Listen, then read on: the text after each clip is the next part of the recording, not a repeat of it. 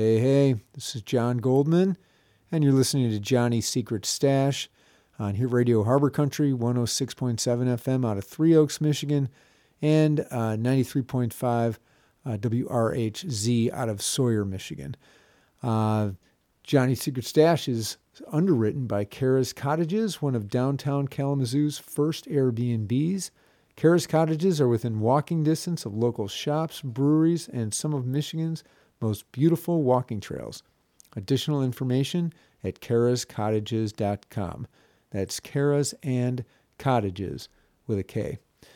Uh, really excited to, uh, first of all, I'm doing this show from not the WRHC studios, but the uh, Brian Barber uh, home studio.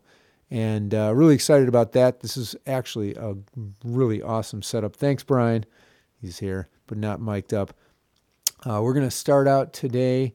well, we're we're pl- um, having Buddy Pearson of the Buddy Pearson Three on this on the show today. Uh, saw him over the summer at uh, the Acorn Theater during the, uh, one of uh, the Midwest Made series uh, shows, and let me tell you, this guy blows it away. He's uh, a legit um, bass player. You know, he's not trying to fit into anything. He's absolutely doing his own thing. You don't often see bass players kind of at the forefront of a band, and and Buddy Pearson Three is exactly that. Everything emanates from Buddy's, um, uh, you know, approach to everything. He's got a great backup band, um, a uh, keyboard player, and a drummer. Uh, Artis Brown on keyboard, and um, the, drummer's name is escaping me right now. We will get into that. But uh, to start us out, I want to play a um, uh, one of their tunes. This is um, this is actually the predecessor or or uh, the song that they that they put together in advance of the uh, Acorn show. So here we go, the Buddy Buddy Pearson three, and uh, listening to Johnny's Secret Stash.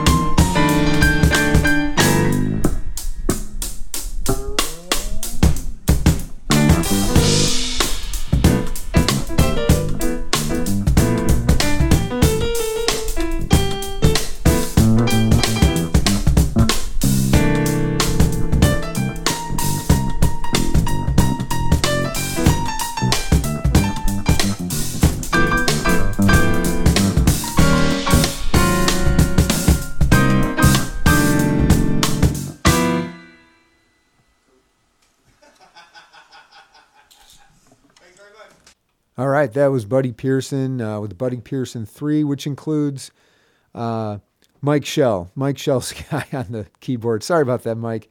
And uh, Artis Brown on, uh, I'm sorry, Mike Shell on the drums, Artis Brown on the keyboards, and Buddy Pearson on the bass. Um, looking forward to having him on the show.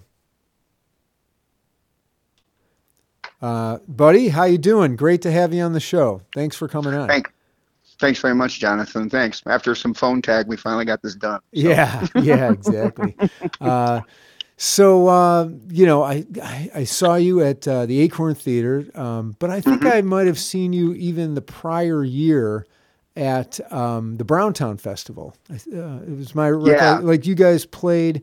Um, I, I, don't remember the incarnation that you had at that point. Uh, do you? That incarnation, yeah, that was fine. Um, you know, with any musician, sometimes you're it's your it's your it's your gig, you know, it's your band, or you know your solo, your duo, or right. your band, whatever, you know. And then sometimes you know you're just the hired, the gun, you know, mm-hmm. and uh, the hired gun. I was a hired gun on that day. Ah, uh, gotcha. Uh, but it was for the trumpet player Willie Waldman. Willie Waldman, that's right. Yeah, that was in was uh, the 2021 Browntown. That was yeah, that was great. A lot of fun. Kind of, I I took um, I took my better half because her close friend was making was going to Browntown, and they had just found out that this lady found out that I was playing Browntown, so she's like, "Yeah, take Jen." So I took Jen down there, and we made a weekend out of it. It was fun. It was a really, really good time. I, I've never yeah. experienced the campground uh, festival thing. I'm usually on the other side, like playing. Yeah, yeah. So this yeah. was a little bit of both. You got to play, and then also you and experienced then, like the festival. And I got to hang out. Yeah, yeah. It was a so, really kind of uh, amorphous group, like you know, people on stage, and then they're hanging out off stage, and you know, was, everybody was, was, all. That's just, a good way of putting it that's a good way of putting it. Amorphous. Yeah. I like that. Yeah. No. And, and, and for real, that that I, I think that's an honest, you know, uh, like just takeaway from the show. You know, from the whole, you know, not the show, but the weekend. It, yeah. was, it was like a beautiful weekend. You know, people hanging out, going up and playing, and uh, the the weather was really nice, and the the uh,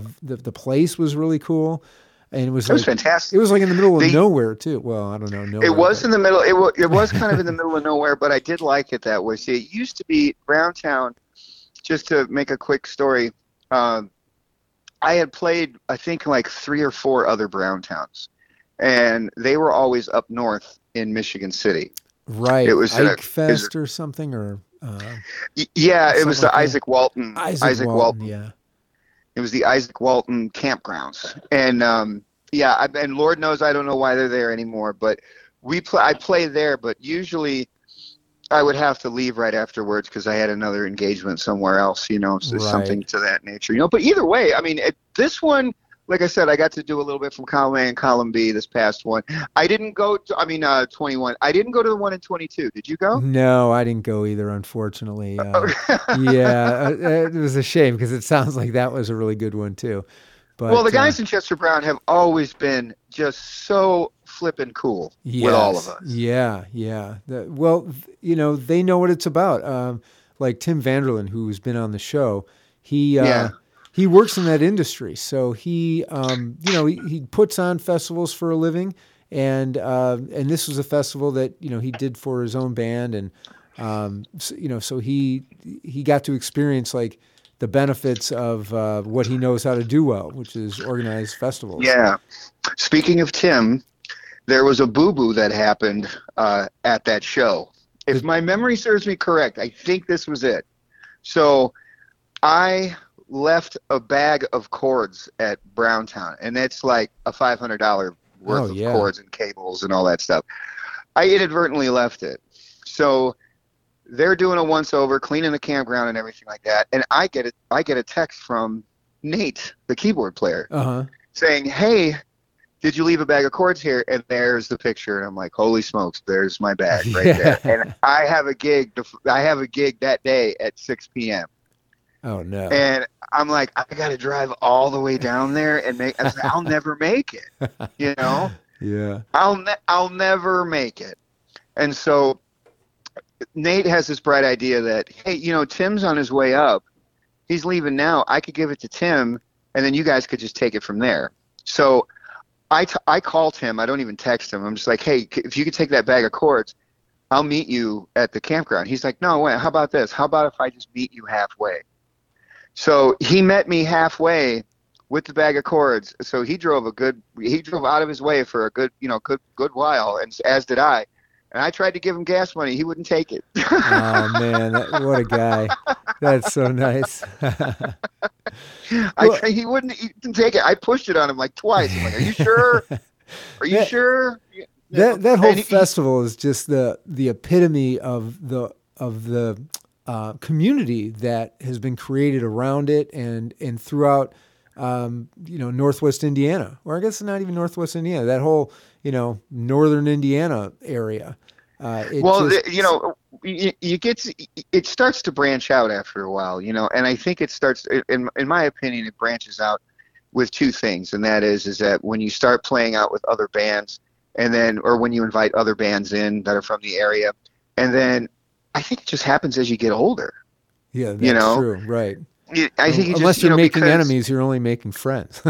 you're only yeah, you're only making friends, or you're only making people that say, "Oh yeah, I know that guy. I don't really know him, but I know of him." You know that thing. Yeah, yeah. And so, but I think it happens when you get older because, like, I remember when Chester Brown were just general, just chaps, just lads, you know, just playing on the scene, play at Leroy's here and there, and they play at this show, this show, and then they started playing more with Mr. Blotto, and they mm-hmm. started playing more with that. So I mean, it does branch out, you know. So yeah, that that was really really good for them. And then I'm in um a jazz group. We've been together forever. God, 27 years now. Freak Johnson. Oh right, and, right.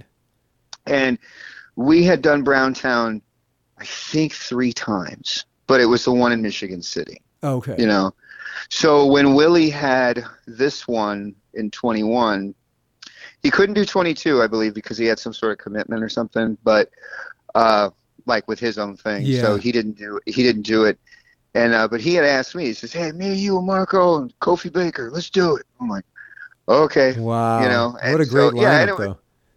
Yeah, and I've played with you know I've been I've been playing with Marco since you know we were you know teens you know so it's like that and then uh, Kofi I've been playing now with for on and off for the past four or five years and, and stuff. And just for the listeners who don't know who we're talking about, Kofi oh, Baker oh, yeah, okay. is the son of Ginger Baker and a drummer leg- in his own legendary, right. The legendary, the legendary drummer from Cream. Right. Yes right? Who just who just passed away a couple of years ago. Did so, you ever see um, that that documentary of him um, where I, he uh, it, several times? Yeah, he breaks he breaks the guy's nose. That's yeah. right. Like the the first scene, he's like, "What are you doing to my the first house?" Scene right first scene right out of the gate, man. Yeah, that, yeah.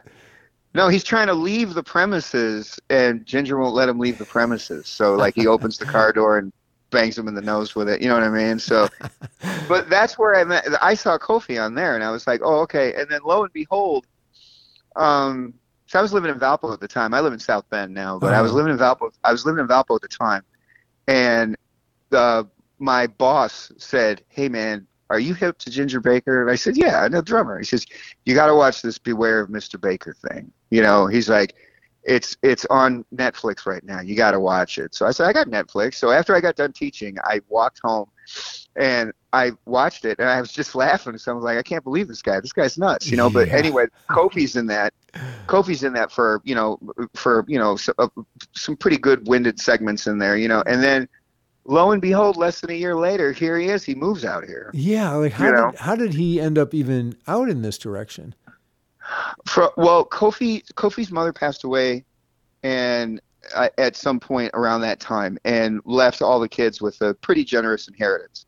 So, for and Kofi was living in California at the time, uh-huh.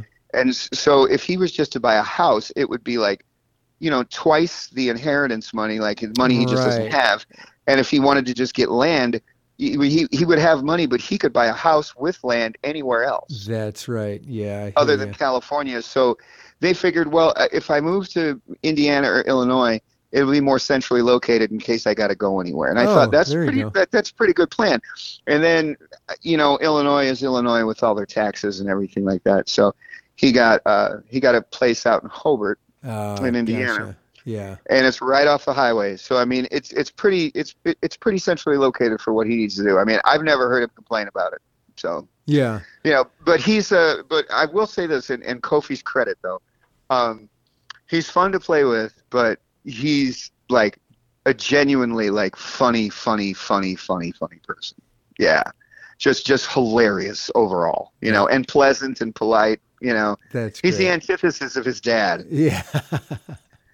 He's the exact he's the he's he's the exact antithesis of his dad. Like he doesn't he doesn't in, in, indulge in substances, doesn't drink, doesn't smoke anything. He works out consistently, and he's a big health food nut. Mm-hmm. Funny. What a small world. Yeah, he's And- completely and different. But Marco Villarreal, uh, outstanding guitar player. Yeah, Um, Marco and I, yeah, Marco is wonderful, and you know we've I mean we've been playing together since like I said we were 18, 19. You know, so you know, and I'm 50, and Marco's almost 50. I mean we've been playing together that long. wow. you know. Wow. And uh, yeah, and usually it's myself, Marco, and then this drummer Bill Romer, and uh, this keyboard player Waz. And usually it's the four of us, and we go out as Freak Johnson. Lately, we've been using a sax player for the past couple shows, um, but it's been really fun, you know. And we all learned from each other. I mean, I would have to say, the guys, if if there were no Freak Johnson, I don't think I'd be playing jazz as much as I do full time. How do you, so? Why do you say that? Freak Johnson is a little bit more jazz fusion and um, not like yeah, well, you have to up- cut your teeth. You have Yeah. to cut your teeth somewhere though, because even with my band, like it's not so much straight ahead jazz. I mean, there's there's a lot That's of funk true. in there, and there's a lot of that. You know what I mean? So yeah. all and that kind about of you're talking about Buddy Yeah. Pearson three. yeah, Yeah. with- between the B, yeah the BP3. So the thing is, is that like with that, a lot of that the Freak Johnson a lot uh, rubbed off on a lot of that because you know when you play when you're a jazz group and you play a certain venue. Is sometimes you have to cater to the venue because the venue has like a really strong tradition of the type of music that they do. Uh huh. So it's like if we play somewhere and it's strictly mostly straight ahead jazz and stuff like that, like Freak Johnson just can't come in there and turn our amps to eight or nine and just start wailing. Yeah. You know, like it just doesn't work like that. You know, so you find ways around it to where you can still get your jollies, you know, but still play some of the older tunes, but still kind of really improvisation and stretch out and do all these things, you know. And we were lucky; we found a wine bar in the early 2000s in the town of Crown Point, Indiana. We found a wine bar, and the one of the owners just took a liking to us, and he's like, "Hey, you guys want to play every Thursday?" So we were there every Thursday, barring holidays or Thanksgiving, for five years. Wow. I mean, you can really Yeah. cut your teeth on that kind of consistency too. We recorded our Yeah. first album there because we were so comfortable that we just hired a mobile recorder guy and we just set up during the day because they weren't open. So we just set up during the day like we were on a gig and we just played. That was our first album. you know? So kind of had like a live album feel, except there really wasn't an audience at that point. there wasn't anybody there. No, we recorded it at like noon, you know. so yeah, it was like from noon to like five, and then it was like, okay, we got to get out of here, you know. But but but, but we, yeah, we did our first album like that, and so and then concurrently, uh, during that time of us playing on Thursdays, concurrently there was another venue in Valpo that said, hey, we saw you guys at the wine bar. Um, can you play every Wednesday? So we had every Wednesday in Valpo and we had every Thursday at the wine bar. Now the wine bar was cool because it was just what I told you. We couldn't play at rock volume, yeah. you know. So we had to kind of like chill out on the volume wise, but we learned to play better that way because, you know, we're, we're listening and we're not just just, you know, what do you call it? Like blowing people away with volume, you know, because Right, right. intensity intensity intensity doesn't always equate to volume, you know, and we had to learn that. Oh. uh-huh. So, yeah, we had to learn that, and but then you cross the other page with the Wednesday gig, and they were like, the Val- the venue in Valpo said they completely said you can do whatever you want, as loud you as you want, too. as loud as you want, do whatever you want. And you is, know. is this with uh, Freak Johnson? Is this with yeah, uh, it was. BP3? It, it, no, it was. It was all Freak Johnson. These was like early Yeah. to mid 2000s. So this was probably like 2001 to like 2006 or seven, and we were just playing like all the time. So we had well, the steady gig at uh, the wine bar for four years, and then this one we had for a little bit longer, the one in Valpo. And you know, we just cut our teeth, and we were just playing with everybody, you know. And we would ask people of our friends to come Uh-huh. sit in with us, and all that type of stuff. And eventually, that's how. At that time, Chester Brown was really taking off and doing playing a lot more shows, and doing Brown Town and all that stuff. And so we were like, I think we were like the first one or two of the Brown Towns, you know. Yeah. And yeah. so that's kind of happened So then uh, what happens is that when you have four really good musicians or four musicians that know how to play well together, you know, it, it, next thing you know, like somebody's asking you, "Hey, are you available on this date?" Not meaning the band, but meaning me. yeah. And yeah. then while that's while that's going on, someone else is asking Marco, "Hey, are you available on this date?" And someone else is asking Waz and Bill Romer separately, "Hey, are you available on this date?" So, you know, you say yes long enough, and then all of a sudden, like it's like, "Oh man, we haven't played together in like six months." Like, "Oh crap, we should we should book something." you Yeah, know? all the So- all the uh, solo gigs uh, took all, All the the time solo away gigs from or- the. Yeah, or what I said earlier, the hired gun gigs. Yeah, You yeah. know, because right? the yeah. hired gun, the hired gun is as a working musician, especially in Northwest Indiana or Northern Indiana or you know Southwest Michigan, you know, or something like that. You know, whether you're a solo or duo or a band, you know, or or you can you know just play bass or play guitar for like a hired gun. If you want to be a full time musician or out here, you have to spread yourself pretty thin. For sure. Yeah. and you also have to learn how to do diversify you learn you have to learn how to diversify because not everybody's going to hire me and wants to hear straight ahead weird jazz all night you know Well, do you um, ever get hired out to just play bass like on rock and roll kind of songs or uh, know, Yeah. jam band kind of stuff? Oh, okay. So uh, yeah 'cause i just did i just did uh uh a couple shows for a friend of mine, Paul Erdman, who's like a singer songwriter. Sure, I've heard of Paul Erdman. Yeah.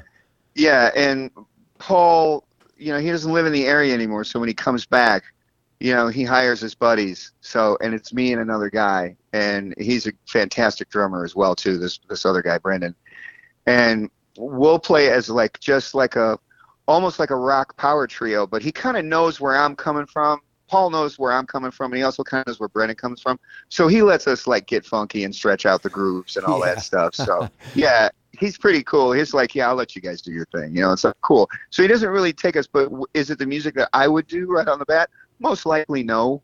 You know, but there's nothing wrong with it, and the re- and there's nothing wrong with his music, and the fact that he's a cool person, um, like cool as hell person, it actually, after a while, the the style the styling of the music or the genre doesn't even really matter. Right. You know, it's it's in my opinion, as the older I get, I'd much rather play, you know, just chill music with someone who's like the coolest person in the world. and just explore what they have to bring to you know. Yeah. Uh, Or versus like somebody who's a complete virtuoso, virtuoso, pardon me, but they're difficult to work with. yeah. Right. And I'm sure we all know a few of those, and I don't even think music falls into that at that point. That's right. you know. It's it's not even about music at that point. Yeah, it's just high maintenance. you know, it's like, yeah, I don't have time for that. You know, so it's like one of those, and then, uh, so playing with Paul, and you know, South Bend's pre- got a pretty good diverse scene out here. You know, I mean, I moved out here in um, late 2014, and you know, knock on wood, and I am knocking on wood, but knock on wood, you know, I that yeah, I haven't stopped working since. You know, so. yeah.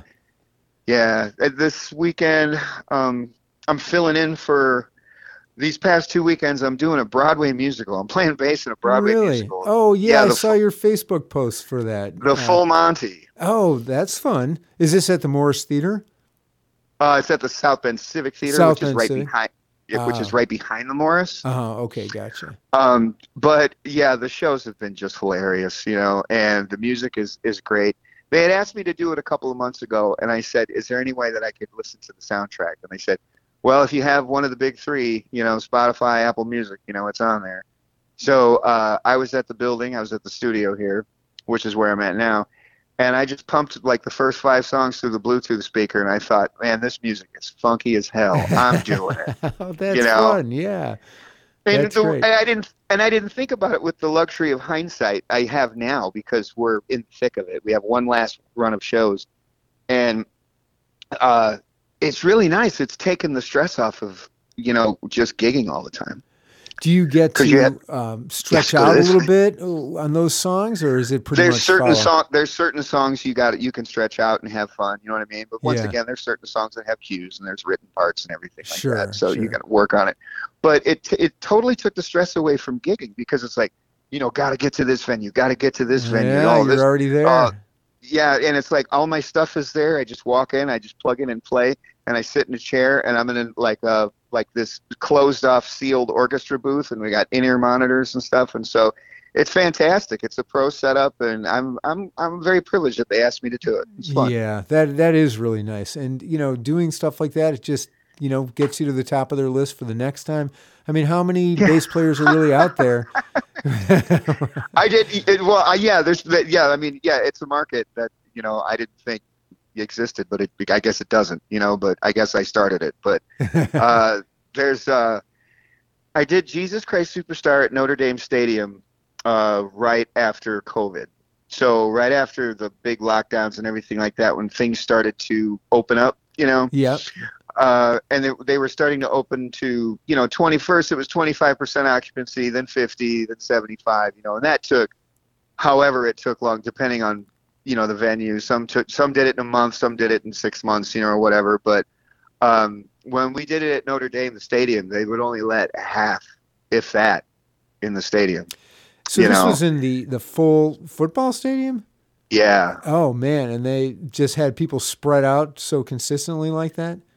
Yeah, and then and, then, and it was just this big. I, I call it. I call this. You'll you'll you'll get what I'm saying. But like, we played in. I played in the rock band along with the orchestra. So there was like an 80 piece symphony plus the rock band, and then behind us was this whole like U2 level production of uh, Jesus Christ Superstar On a stage And- in the on the field kind of thing. on a stage on the field. Yeah. Wow, Yeah. that is quite a production. And Yeah, and, and, they were filling it up. I mean, that's uh, the stadium Yeah, probably holds up. They- sixty. It holds 80,000, and they could. They, 80,000, man. it, it it seats 80,000 and because of COVID restrictions they could only have I think it was either 20 or 30,000. Oh, okay. Uh, still, that's And they a all had huge number of people. yeah, it's a lot of people and they all had to be within, you know, a certain distance of each other so like Notre Dame had like all these markers, you know, like you can't sit here but you can sit here, you can you know what I mean? yeah, So yeah. and it, it at some point like there there were so many bright lights I was like I can't see anything anyway. I'm just going to look at this music and play. Put my head down. but, but it was a lot of fun. That was my first foray into that. So then, um, since then, I've done SpongeBob the musical, but really? um, yeah, that was for the Morris, and uh-huh.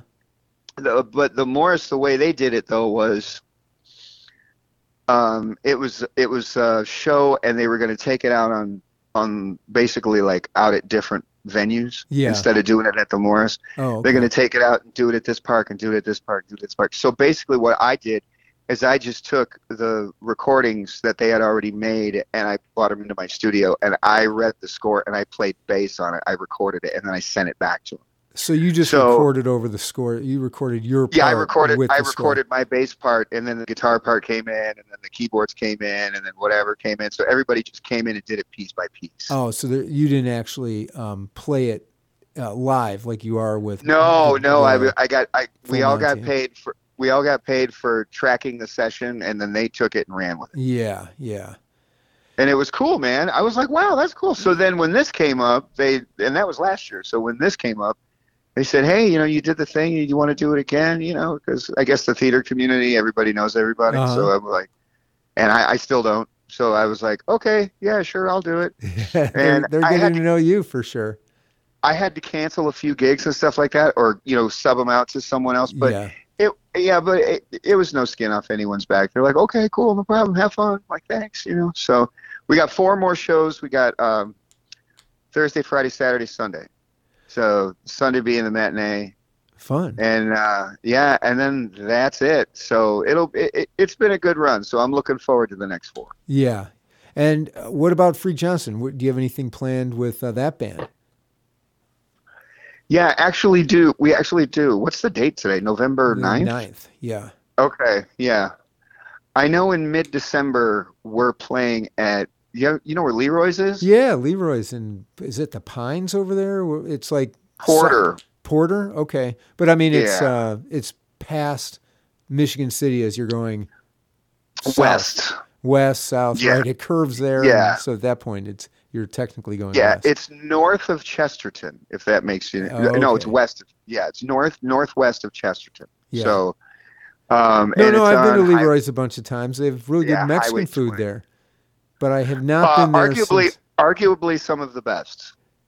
Not exactly. I will say, not exactly my kind of Mexican food. Kind of, you know, like you know. Listen, everyone's got like their own style that they prefer They're and stuff. they're, tradi- like they're Chinese food. traditional Mexican food, you know, so it's pretty traditional. yeah, Mm. and I'm so glad that they stopped letting people smoke in there. That was that made it hard to go there. And they would always get these great bands there, and I'd be like, oh man, but oh god, the. Yeah, you know what? It's kind of funny because when I was there last year, um, I saw a friend of mine and he was going outside to smoke, and I thought, what? What? And then, like, you know, Leroy put the kibosh on that. I said, really? I says, well, it's about time. yeah, You know, it's about time. You know, and at the time, I was a I was a smoker. You know, so I was like, oh, okay, well, it doesn't matter to me. You know, I'm a courteous. I was a courteous smoker anyway. You know, so I was like, okay, I will go outside with them. Uh, But uh, yeah, we've got a show coming up there. We did a few shows at Shoreline Brewery this past summer, oh Um, yeah, which was fun. Uh, we did a few there. Uh, one was good, one was not so good, and that was because Mother Nature was on and off that day. oh, uh, Um, is it? yeah, and they have that outdoor stage there. Yeah, that's the only one they have. They don't have the indoor one anymore. Yeah. Okay, so that makes it Uh, tough if, if you're gonna have bad Yeah, weather. so the day, the last, the last performance we did there, or the last gig, last show, what have you. Um, it started out great. Then it was raining, and then we stopped, and then it came back, and then it stopped. Then the rain stopped, and then we went back on. Then it rained again. Then it stopped. We went Oh back on again. God. So we were just on and off. Yeah, and, and that kind of sucks because when it rains, people just go inside. right. So it's like, okay, well now we're ready to play, and we're playing to like, yeah, playing to the staff Yeah. you know so right. it's like yeah it was it was it was bittersweet you know it was like okay and then i remember i had to leave too um because i had another performance and uh, i had to leave like it was no tomorrow because michigan city and south bend are an hour apart from each other I know, isn't that crazy? You just think of them as being right down the street. Yeah. And they're really pretty far. well from what i gather um south bend never used to be on eastern time you know so when did that it- change? that uh, Uh, in the mid 2000s, when Mitch Oh. Daniels became governor, Ah. and he did the time thing. But um, yeah, it's kind of stupid. So we never like like Northwest Indiana always switched their clocks. right. That was the only section of Indiana that did that. Was Northwest Indiana, like Lake and Porter counties. That was it, yeah. and I believe Laporte County. So like that was it. And then once you got past that, it didn't. You know, it didn't change. You know, but now we do. You know, that's why I'm looking out of my windows right now. I'm like, good God, it's only six, whatever. Like it's pitch black, man. I'm like, this I sucks. know, I know. Well, that's the whole I am- daylight savings. I am not a fan of this. Me you know, neither. Yeah, uh, that's the worst a thing about, uh, you know, the, the that's the worst thing about winter is just the darkness. I mean, I can probably handle a little bit of cold, but I just can't handle this darkness. It's dark when Yeah, you wake up, dark when you, you know, having dinner. It's just dark all the time. yeah, Uh, it, yeah, it, and and I- could say a lot of other choice, colorful, and profane words about it too. You know, but at the same time, you know, I'll, I'll keep that. I'll let the listeners use their imagination. You know, but. But seriously, yeah, it's like I'm not a fan of it. You know, it's like I just remember when was it? Today's Wednesday. Yeah, I remember it was like Monday. I was like, God, I feel like I want to go to bed. And it's, it's only seven o'clock, man. I'm like, oh, like this blows. So, yeah, so it, we're getting to that, and we've got a show coming up uh, in mid-December, and then in 2023. Uh, the Buddy Pearson three has got we've got a, a good run of shows coming up too as the trio. Oh, good. Yeah. Uh-huh.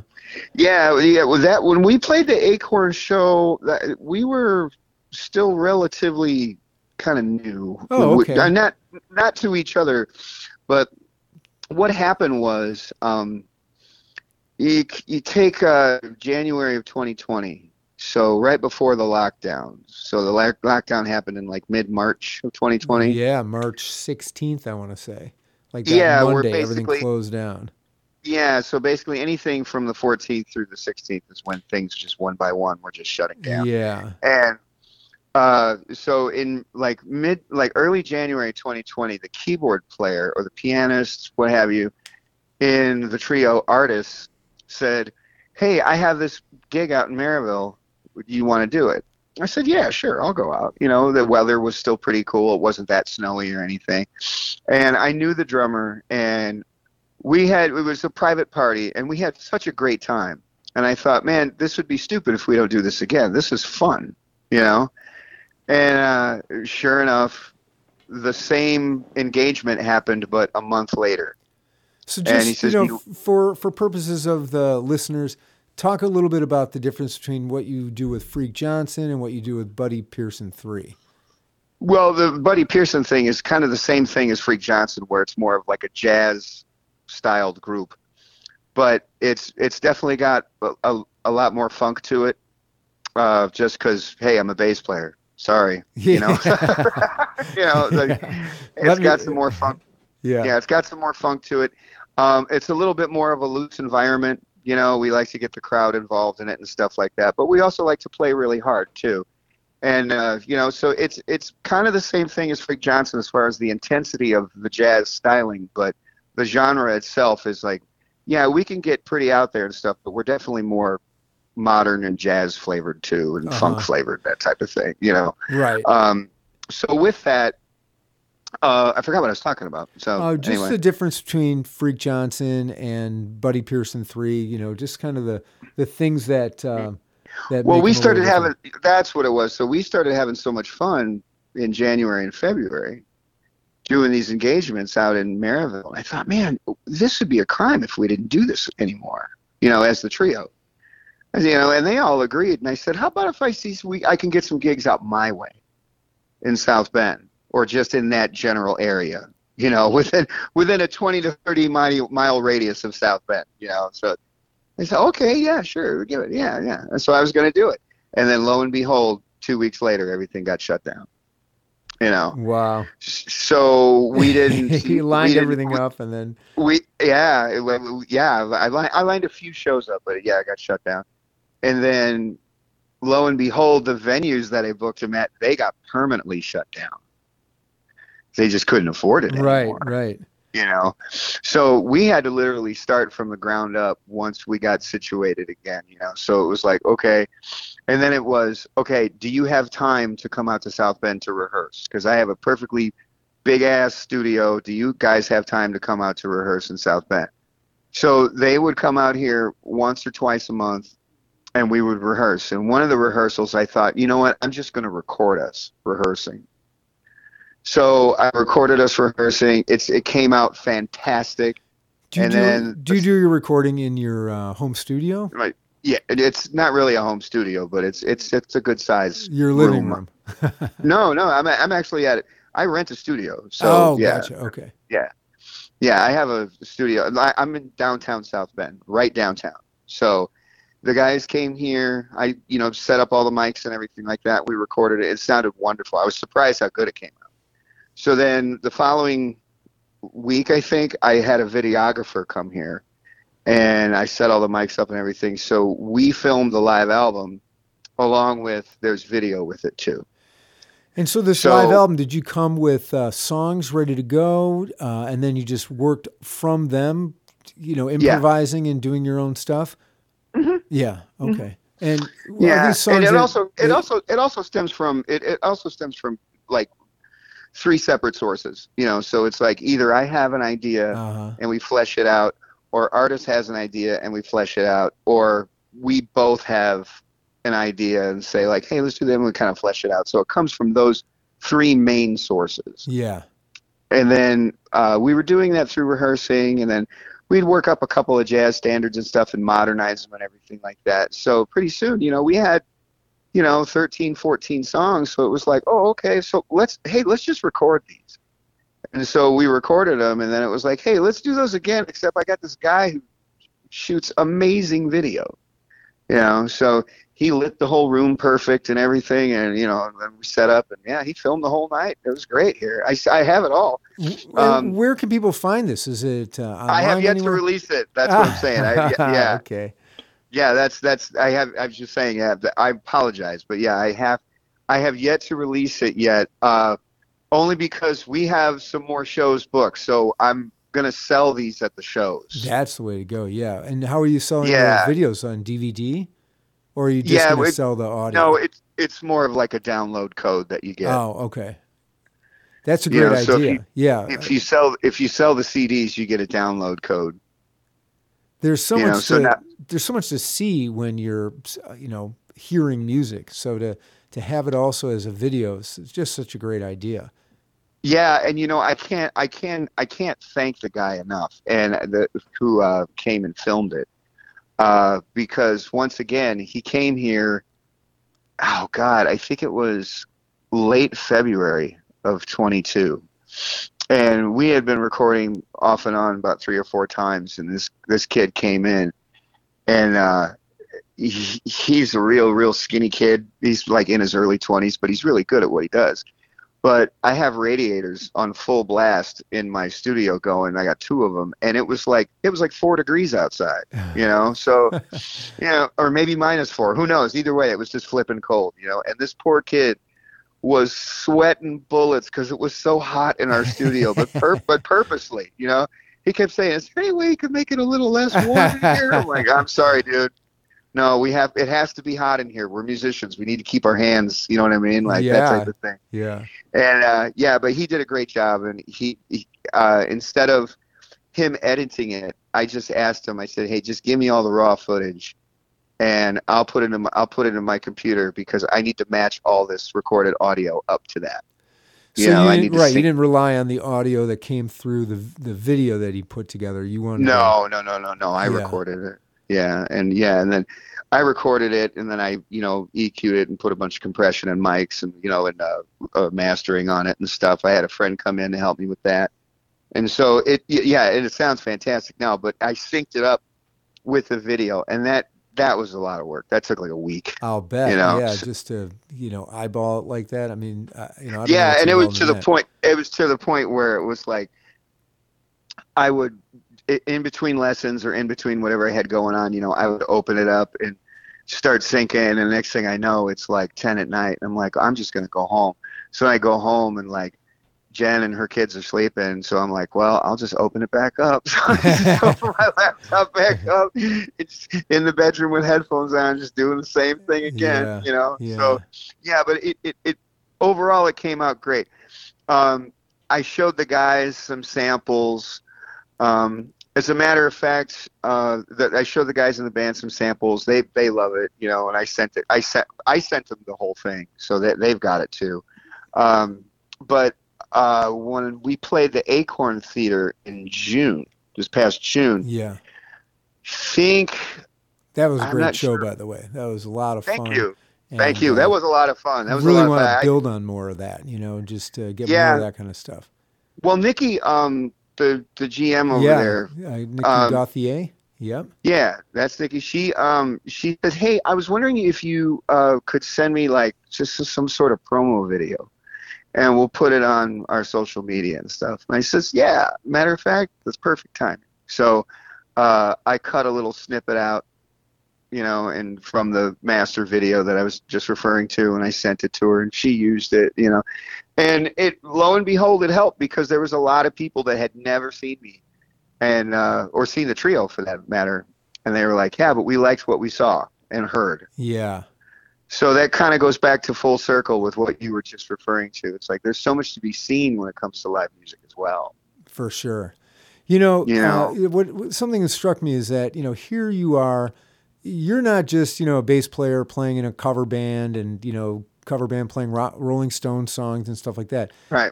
And you're not even just you know a bass player playing original rock. I mean, you are coming out to uh, all these places playing a very specific kind of you know jazz, not even a traditional jazz necessarily. You're, you're right.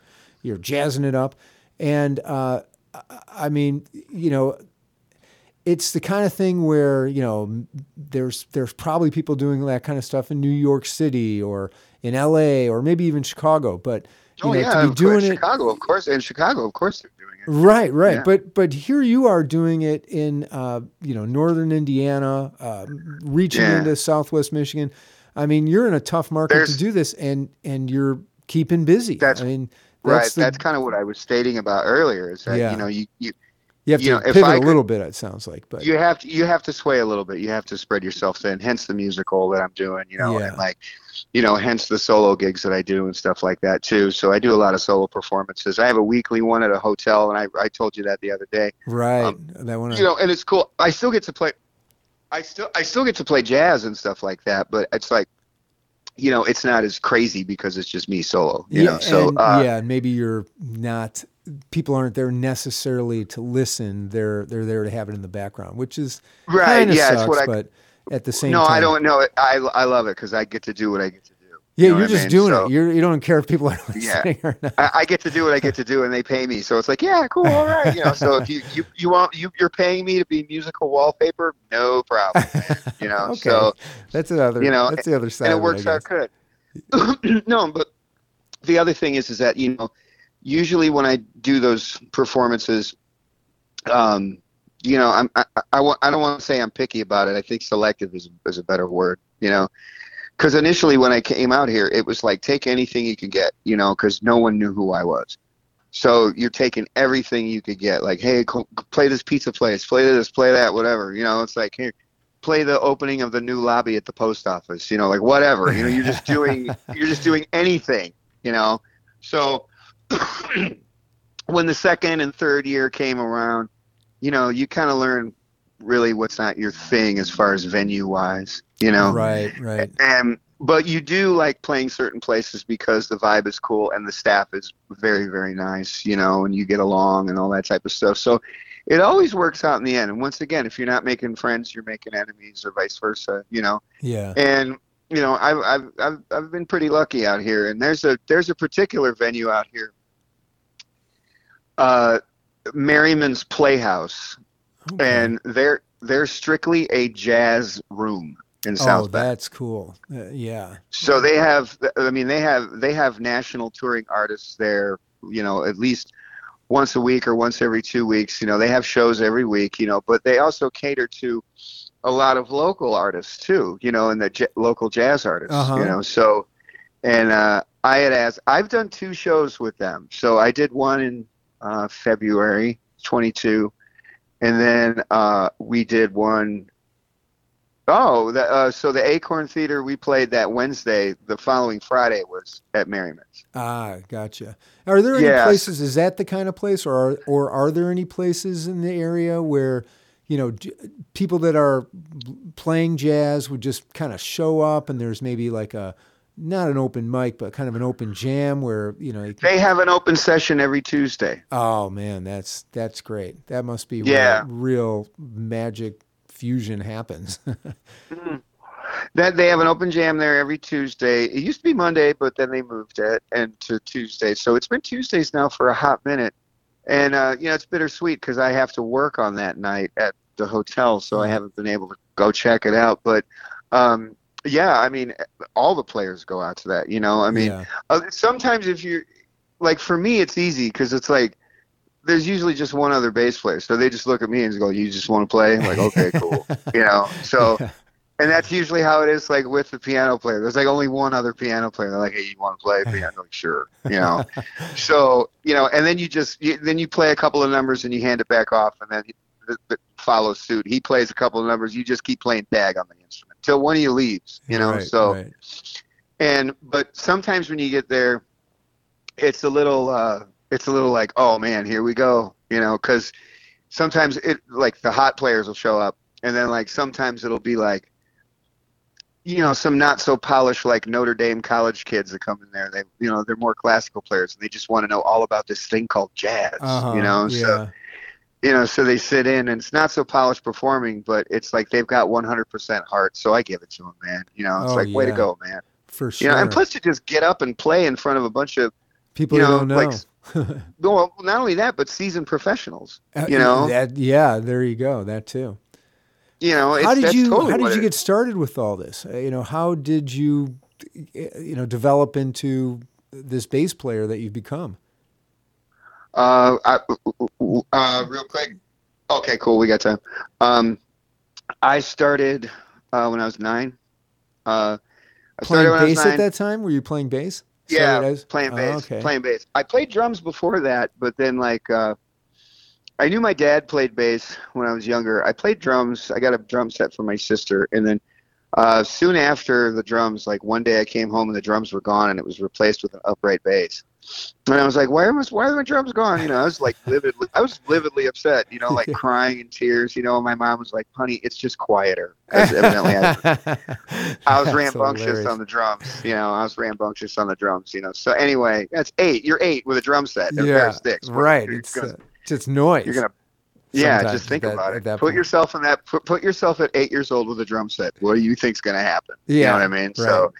Yeah, it's just cacophony. So anyway, I got this bass. I hated it. You know, I had to stand on a stool and everything like that. And uh, I got pushed into orchestra. Um, but before orchestra, that was probably the only before- outlet for a bass for a stand-up bass player at the time. You know? yeah, but, but School what was funny though, but is a is a couple months prior to the orchestra, my dad would be like, "Okay, this is this note, this is this note, this is this note, this is this note." So like for about a good year of orchestra, I was a leg up already on Yeah, yeah. on the kids. So I started playing bass. It, I kind of took to it pretty easy. It was, you know, what wasn't easy, but the music we were playing at that time was easy. You know, I was just like, okay, you know, da, da, da, da, da, Right. yeah, I was like, okay, you know, you're nine, you know. So, and then um, I got my first electric bass at 11, uh, and I was playing that, and then I got my first real, real good bass at 15. And then I, all through high school, I was that guy. I was uh, bass player. I was the bassist in the symphony. I was the bassist in the jazz band. So I mean, like, I, I just spent all the time in the music wing at the high school. You know, what I mean, like, yeah, if I had to go anywhere, it was for like a required math class or something, or an English or something. How But, great yeah, that they had that outlet for kids at that point. Yeah, know, it was, a Merrillville was pretty school. hot then. Yeah, but we also had a music theory class too, so I took that, Wow. and you know, yeah, it was pretty. Yeah, and Marco was uh, in that same whole thing too. He Oh, a funny. yeah copious amounts of time in that music wing you know so yeah we were there and then it kind of took off after that so like once we got out of high school and stuff i just made the jump i was just playing in bars underage i didn't care um uh, you know and i looked like i was 15 you know i looked like a 15 year old stephen colbert like just like a geek with glasses you know short hair and I would just went up to Chicago and I would just strap my bass on my back on my gig bag. So if they saw that, the staff would go, "He's obviously a musician," you know. Yeah. So I would just go to these open mic nights and I would just start sitting in with people, you know, just like how these Notre Dame kids are. You know, Yeah, that's that's yeah. what that's what I was doing, underage and doing all that stuff. And then pretty soon one thing led to another, and I was playing with this person and playing with this person, you know, but the work wasn't really coming in like I wanted it to, uh, particularly because I was underage, you know. So I mean, I could play. I could play certain places if it was like a chill place because they, you know, it's like They'd some like, place that's like- fine. Yeah, if it's like on the south side and you're like 75th Street, you know what I mean? Let's you know, it doesn't matter. You Yeah, know, but when you're right, playing, you know, like big Hilton parties and stuff like that, you're not 21. It's like, no, they're gonna, you got to go. You know, Yeah. and so, you know, and I got that explained to me several times from some decent players who were also band leaders at the time. So I was like, hey, no problem.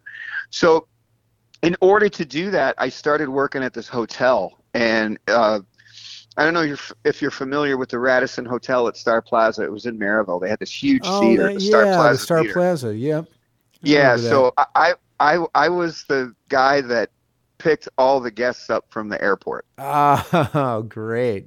So I picked all the musicians and all the entertainers up. How and awesome! You know, got to like, hang yeah. out with all those guys in the car. Yeah, and it was it was it was a fun gig. I mean, I have stories. I mean, I could write a I could write like a little a little book on the stories that I have. You know, but it was it was so funny because I was always like, yeah, I never really have fun with the performers because they've got, you know, 17 fish to fry all at once, you know, because they're doing this, talking to this person. I always hung out with the bands. Yeah. You know, so I was always like, yeah, you know, because they're just behind the scenes and stuff. So I was always hanging with the bands, having a good time.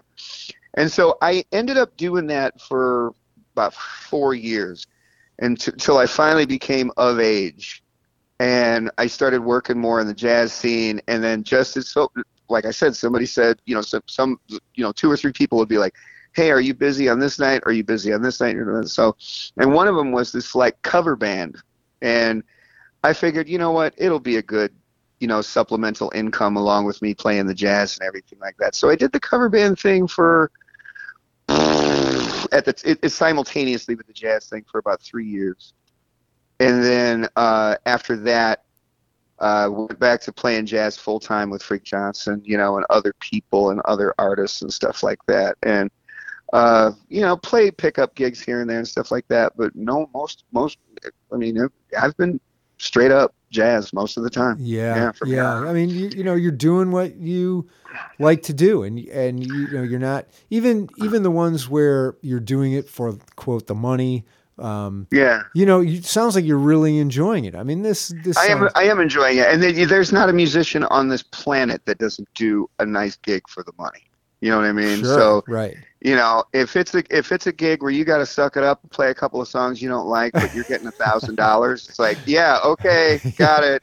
right. You know, uh, for so sure. I'll well, eat those. Th- I'll eat those three minutes. Yeah. you know, so it's like that. But you know, the other thing is, is that it. But it came with playing with the cover band.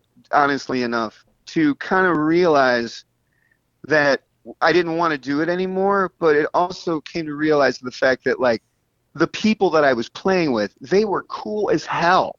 You know, it was just the music that I didn't get along with. And I noticed the way the guy would carry himself on stage.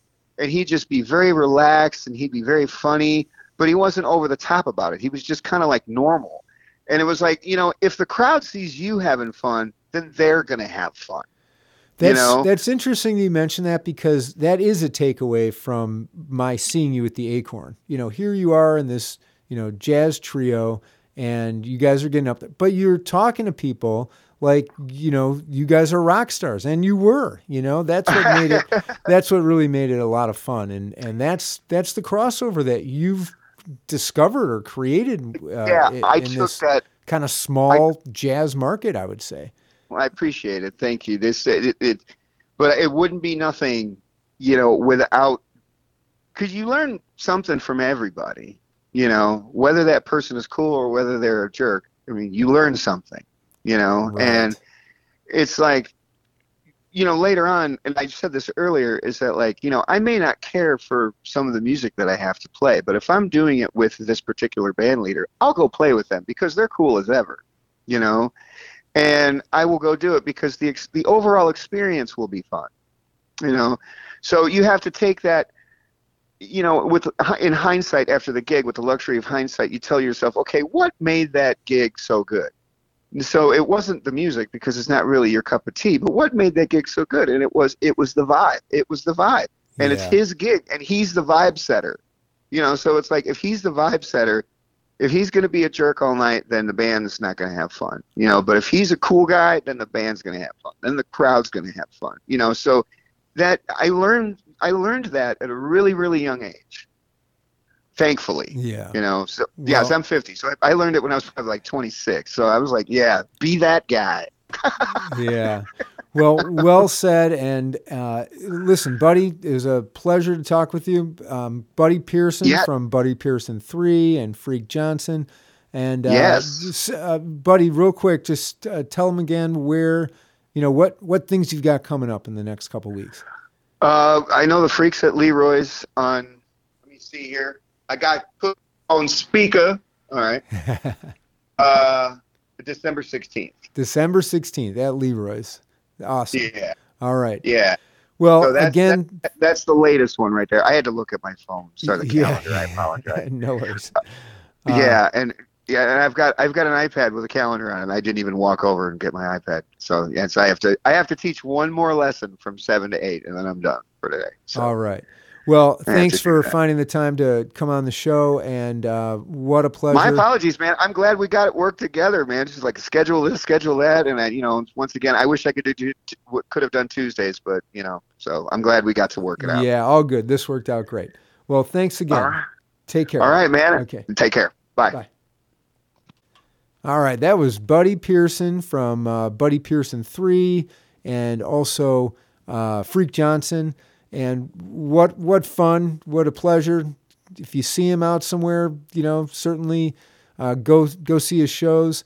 And um, you've been listening to us on Radio Harbor Country. This is uh, John Goldman with Johnny Secret Stash. Radio Harbor Country is uh, 106.7 FM out of Three Oaks, WRHC, and WRHZ 93.5 out of Sawyer, Michigan. And uh, that's all we got for you. Thanks again, and good night, everybody.